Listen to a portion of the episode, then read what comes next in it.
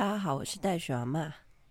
今天还是要来跟大家分享一千颗珍珠的故事，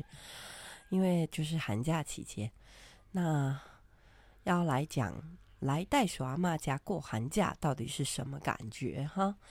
那今年的寒假呢，这个三个梯队啊，遇到了不同的经历啊。像第一个梯队呢，就遇到寒流嘛，好冷哦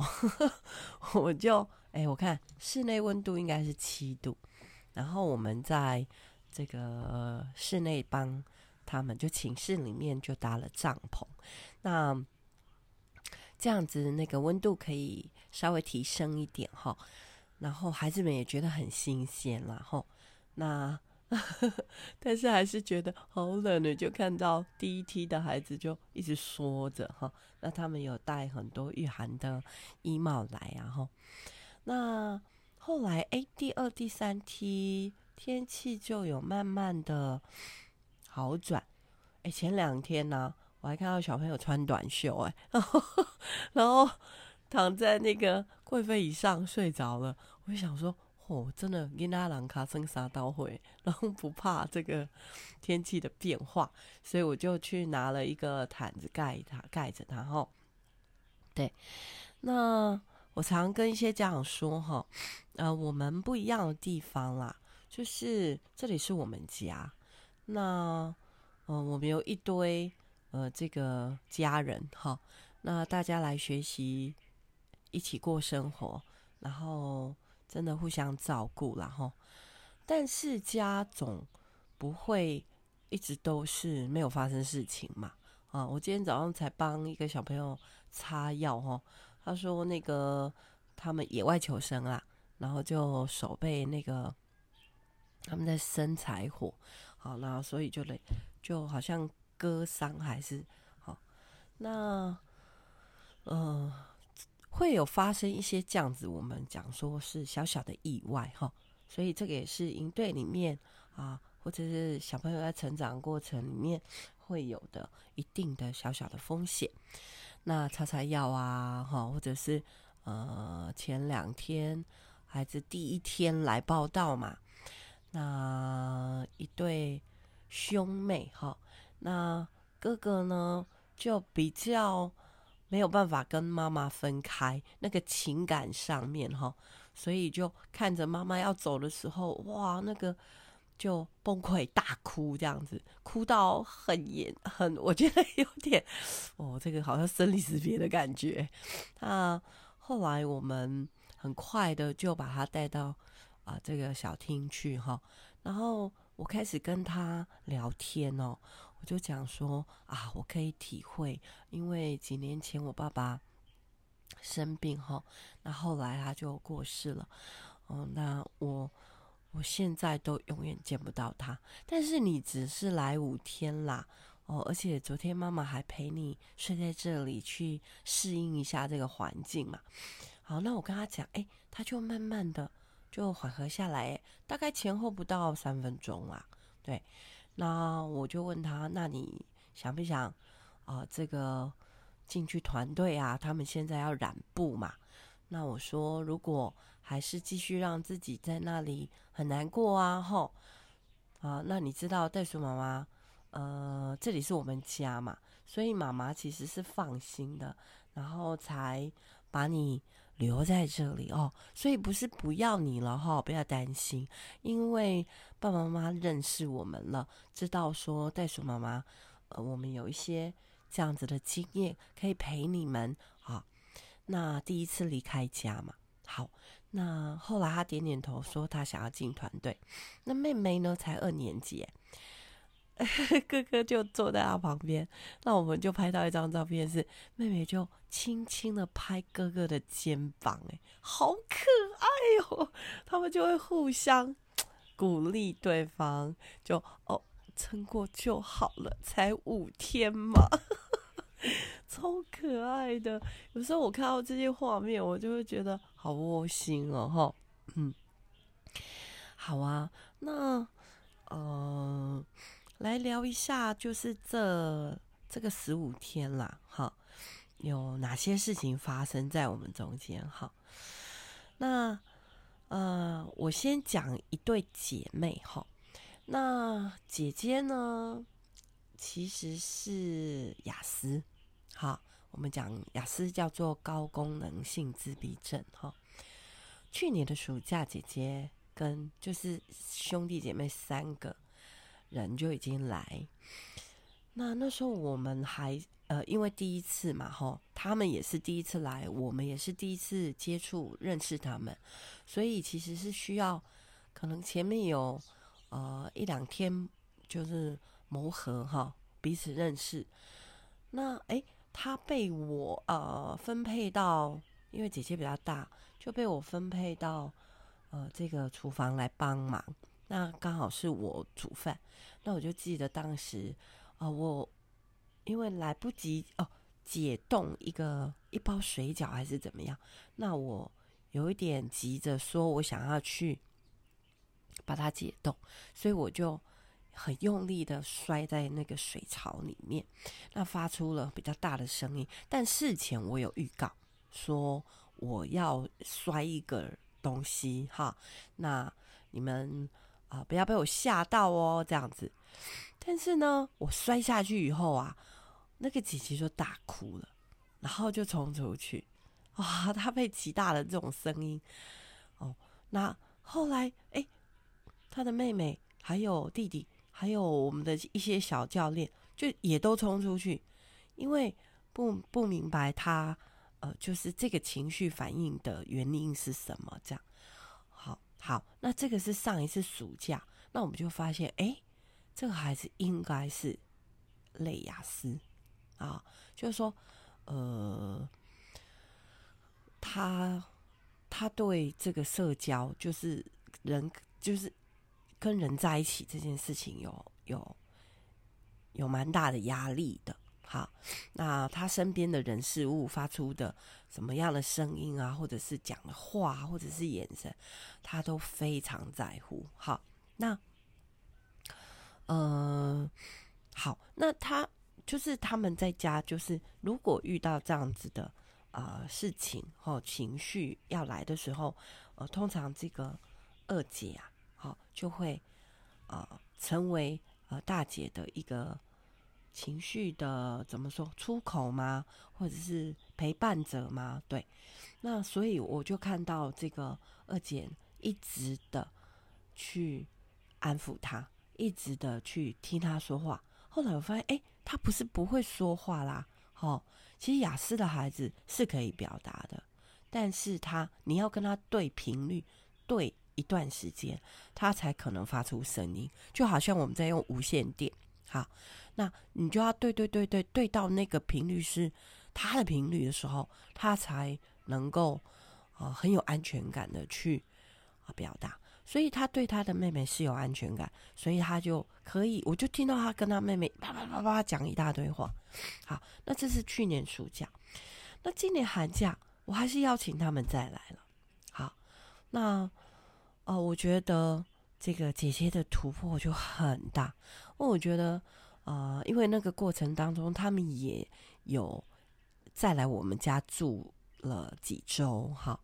那所以对这个环境或者是我们家的人，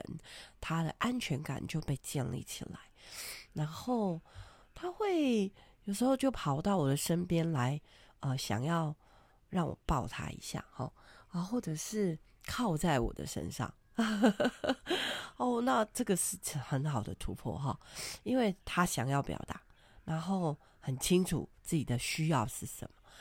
然后在这他们这次就本来预计10天，后来啊，他们就主动的说我们还想再留下来，所以这个第3梯队他们也还在。那过程当中，我就看见姐姐他其实一直都被放在比较小的小孩的营队里面。好，因为我们觉得这个重点应该是他要去突破他的这个对于人的这种恐惧。好，那所以他跟小一点的孩子在一起，他压力比较小一点，但是还是你会看到他会跑过来啊，泪眼汪汪的哭的这个。那我就问他说，后来我就在引导他说，好，你可以有情绪，你可以觉得恐怖恐惧，但你的压力来的时候你该怎么办？对，除了你觉得你可以用哭来疏解你的压力，或者是你因为上个暑假他就是一直抓着妹妹啊，那但是我们这次就故意有点故意啦，把妹妹跟她分开，因为我想要让她学独立。然后我也跟妹妹说，姐姐这样子的就是有雅思这样子的症状，这个不是你可以永远陪她去面对跟处理的啊，还是要在这样子有安全感的环境底下，她可以慢慢的有一些突破。所以我们就把妹妹放到另外一个营。好，那她这个过程当中，姐姐也有生气啊，就是她觉得我们剥夺了她想要去跟妹妹倾诉的机会。那然后还有就是妹妹也会担心，好像上个梯队我就看见妹妹还是一直不断的陪在她身边，可是我就跟妹妹说，但是你有任务啊，你是来受训练的，所以你应该要照顾，优先顺序是照顾你要照顾的这个团队里面的队员才对。好，那把姐姐交给其他人去关心跟帮助。好，所以姐姐我就问她说，那你好，你压力来的时候你怎么办？她说以前她就是会躲起来，或者是她就是抓着妹妹抒发，甚至她就会骂妹妹哦，我没有看过然后把妹妹弄到妹妹也一直哭。那你这种情绪就是会感染啊。好，那后来我就说，好，那你除了哭以外，那你还有没有其他的方式可以抒压？他说他喜欢写字。那我说那太好啦，所以我要他随身带一个本子啊。那如果压力来的时候，他必须学会去告诉他的营长说，我现在需要5分钟去哭或者是我就跟他说，那你就去大自然里面，因为如果你把你的这种压力跟情绪都跟妹妹发泄，那妹妹会被你牵连嘛，或者她身边的人，比如说她又泪眼汪汪的到我的旁边，可是事实上我还有很多我要处理的人或事情。那有一天也是，就是我从房间祷告出来，然后我就看到她又坐在厨房在等我，泪眼汪汪的。那天我就跟他说，好，你现在去找一棵树，在树的面前，然后3分钟够不够？不够。那5分钟够不够？他说好，够。那我说好，你现在就去，因为我也不想要被你的这种负面情绪，或者是被你每次来压力的时候，那你要找一个人去哭我也会被你影响。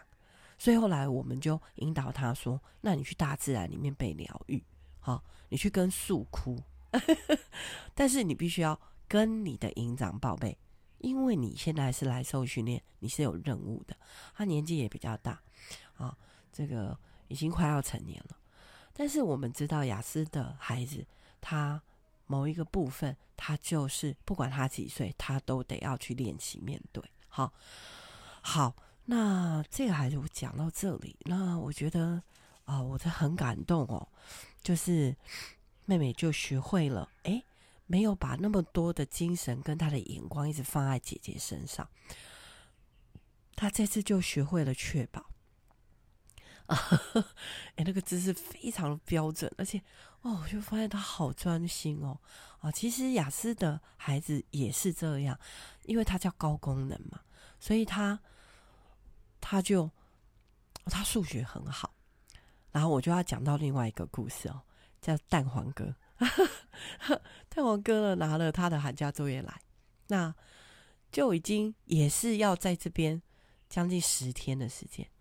好，那妈妈说你有空就写这样，但蛋黄哥呢就是一个蛋黄它就是很厉害的软软的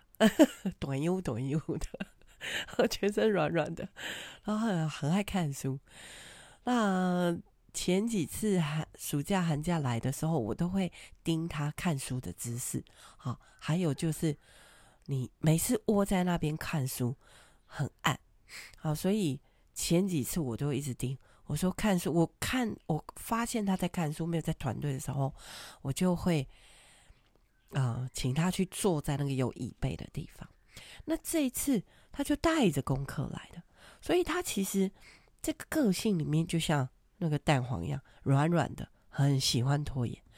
那现在已经国中了，那我们想要爸妈其实也对他的期望就是想要他训练自己以后也可以帮助别人嘛，那所以这次我们就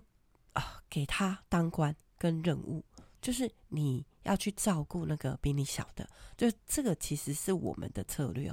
我们就是大的带小的练习，那也要为自己的承诺他或者是学习负责嘛那不要只看自己的事跟需求。好，那每一天的中午我就请他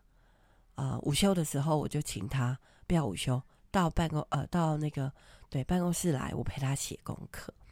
那我陪了2-3次。好，那这个中间后来妈妈有一天就跟爸爸一起来，是因为妹妹去小旅行，所以他们就过来拿一些衣物给妹妹，然后就发现她没有写几页，好，就是寒假作业没有写几页。那其实应该是说爸爸妈妈来的前2-3天我们刚好是一个中间休息时间，那休息时间呢，哇，这些小帮手或者是教练们他们会我会让他们去逛街啦刚好那一天是星期六，所以我就让他们说好，那你们10几个人，那规划一下从这里内湾坐火车到竹东，所以他们就上网去查了嘛。因为手机平时是收起来的，但那一天我就让他们上网去看，然后他们就查到班车的时间，回程一定要坐到哪一班，然后我给他们零用钱、坐车跟吃饭的钱。好，那一天呢，本来我就是在盯这个蛋黄哥说，你的功课都没有完成，但你告诉我，你有一天他就告诉我说，没关系啦，我放假的时候2个小时我就写完了。好，所以我就抓了他这句话说，你说你2个小时就可以写完，可是你完成的进度真的很慢，那怎么办？好，那后来我刚才说的那个姐姐她数学超厉害，所以就抓着他们说，好，那你们现在就马上去写，就陪她就写了，那一天我看写了2页的数学好，那话说回来，爸爸妈妈来了，看见蛋黄哥的作业没有如预期的完成，所以爸爸就非常的这个生气就说，那我早知道我就把你放安静班去后来我就再回复妈妈说，我真的想要让他为自己负责，所以今天是假期的，已经是剩下半天了那我们就看他有没有说到做到，因为他说他2个小时就写得完。好，那一天晚上我跟他讲，你如果因为他从下午开始写，好，那他看到妈妈爸爸的时候，他其实是在哭的，所以他就抓着他自己会就是跟父母亲表达的方式在表达，他就一直哭。那妈妈就跟我说他卡住了，那我就说没有，我的方法是他必须为他自己负责，因为他信誓旦旦的跟我说他2个小时就可以写完，所以他如果今天放假没有写完，他就不要去睡觉，因为今天还没过完所以我就请爸爸妈妈放心先回去，然后他就开始也很认真的写我就说你先把卡住的地方就是心得报告，我说那个你先放在旁边，你不要卡住，你现在先把你会的东西写完，因为那一本寒假作业除了心得以外还有很多，哈，所以他就开始写，好，写到那天晚上的10点半，好，只剩2页，好，还有心得，好，那我呢就 OK， 我就坐在那边陪他，我们好多人在坐在那里陪他，然后我就跟他说，哥哥，我希望你开始认识自己的能力，然后你如果承诺的事情，你以后你要去评估你到底能不能真的在2个小时之内完成，好，然后你要做到，你要为你自己的话负责。好，那我后来还是让他去睡觉，好啊，已经10点半了，好，所以去洗澡，然后刷牙洗脸睡觉了。那隔一天呢，他就很主动的自己中午呢，好，还有我帮他安排了另外一个比较轻松的工作，好，那所以他就会比较有一点时间，而且我就看见他主动去找他的功课，然后就到楼上的一个比较安静的厨房的桌上去写。好，那后面的2天我就看见 OK 他是主动的。好，所以这个就是我的方法啦，跟大家分享。那有的时候就是需要有阶段性一直而教嘛，然后好，最后我再讲一个应该是说这一段嘛，我再讲一个故事，就是有一群孩子啊，很好玩，这次他们叫做小四男团啊，全部都4年级，然后全部都男生，然后都在农村体验。好，那他们就是在帐篷里嘛，那很开心嘛，然后呢就还不想睡哈，有一个晚上哈，然后呢就在那里玩啊，然后就说2军对峙，然后这个帐篷 A 跟帐篷 B 他们就要开始2军对峙，然后就在那里推来推去推来推去。好，那在那个过程当中，其实就有一顶帐篷被人压断了哈，你知道搭帐篷不是有那个骨架吗？那就有一次骨架被压断，那压断骨架的这个孩子他长得比较壮，那而且就是他去，就是最后其实因为他们在玩啊，好，那所以大家就说哦你压断了，就把这个责任都放在这个孩子身上，但是孩子就说我没有我跌倒，他说我跌倒这样。那好，反正事实就是那个骨架断了。好，那我们就找大家出来说嘛。好，那所有的人就应该是说，其他孩子就说，就是他压断了，啊，就大家指他。可是呢，其中有个孩子，我觉得他就非常的啊，我很感动哎。那个孩子后来就轻轻的举手，他就说，因为我们说好，那压断就要赔啊。好，那个帐篷新的是6000块，好，那因为我们去买有打折，其实是新的，对，那5000块。那我说好，那他们就说都是他弄的这样，但是有个孩子就轻轻的举手说，我觉得不能都怪他，诶，所以后来他开始在讲述那个过程，我们才知道原来一开始是他们都在帐篷里，然后互相隔着帐篷在那里玩，那所以这个孩子就讲出了前因后果嘛，好，而且他就很怎么样，我觉得这个其实也是让孩子学习负责，不是推卸吼，所以他就讲出了那事实，说他们也都有在推挤，那只是最后他说他跌倒，所以压断这样，然后我觉得很棒，因为后来我就再问一次，就隔了1天，我们就再问一次事情的经过，这样，那1个、2个、3个，就每一个都说好，其实我们都有在里面玩，好，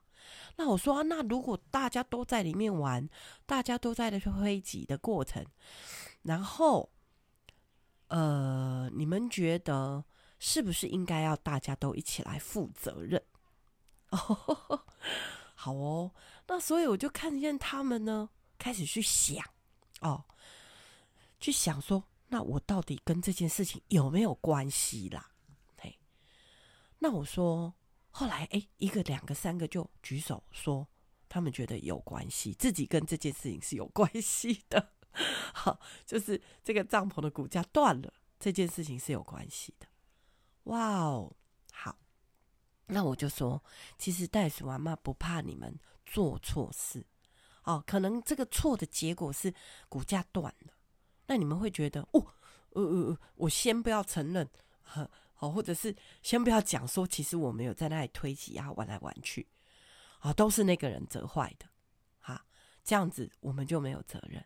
可是事情的真相是什么？这是袋鼠阿嬷想知道的，然后你们愿不愿意负责任？好，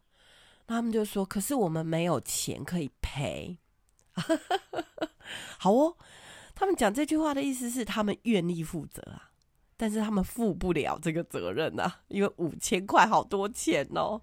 他们就有人说我只有压岁钱，或者是我只有一点点零用钱，然后再来就是他们很怕家长知道这件事情他们会被骂或者被处罚，所以他们不敢让大人知道说原来他们在那个过程当中每一个人都有在推挤。好，但是很棒的是后来大家愿意认错，然后说对不起，但是他们没有能力赔钱。我说没关系，袋鼠妈妈的小孩小的时候他们也曾经做过一些错的事，例如雅雅姐姐偷过橡皮擦。那我就把我怎么样带雅雅姐姐去把橡皮擦还给那个文具店的老板，然后呢妈妈替她赔钱，从她的小猪里面哈，然后其实不是那个也是我们教他们怎么存的嘛哈，然后呢还要去把文具店的玻璃擦一遍哦。然后他们就想说哦，我们可以来擦玻璃哦，天人岩屋好多玻璃哦，我们也可以攀岩上去擦玻璃。好，我就说好哦，那所以来刚刚有承认自己在这个过程当中有参与的都举手啊，他们都举手了。好，然后他们就说，我就说好，那你们下一次的暑假要回来，好，除了参加营队以外，你们还要回来擦玻璃，赔那个被压坏的骨架的钱。好，所以哦，原来是可以用一个这样的方式让他们学习负责任、负代价。好，所以我也把这样的过程跟所有的家长去分享，说，这个怎么样啊？我办营队哈，我们一定也有这种东西坏掉的风险，小孩子擦伤的风险啊、他们在那里推挤啊玩会有受伤的风险。但是我想，我就是引导孩子跟我其他来带团的这些大的这些教练们，他们怎么样去面对问题，然后找方法解决问题，然后可以该认错的认错，然后该付代价的付代价，然后以他们的能力范围内，他们愿意去付这样的代价，因为也不是爸妈弄坏的嘛。当然我不能教，我也不希望是爸妈来替他们擦屁股。好哦，那今天来袋鼠阿嬷家过寒假，我这样想讲上集，那我们再花一点时间再来听听下集如何，好吗？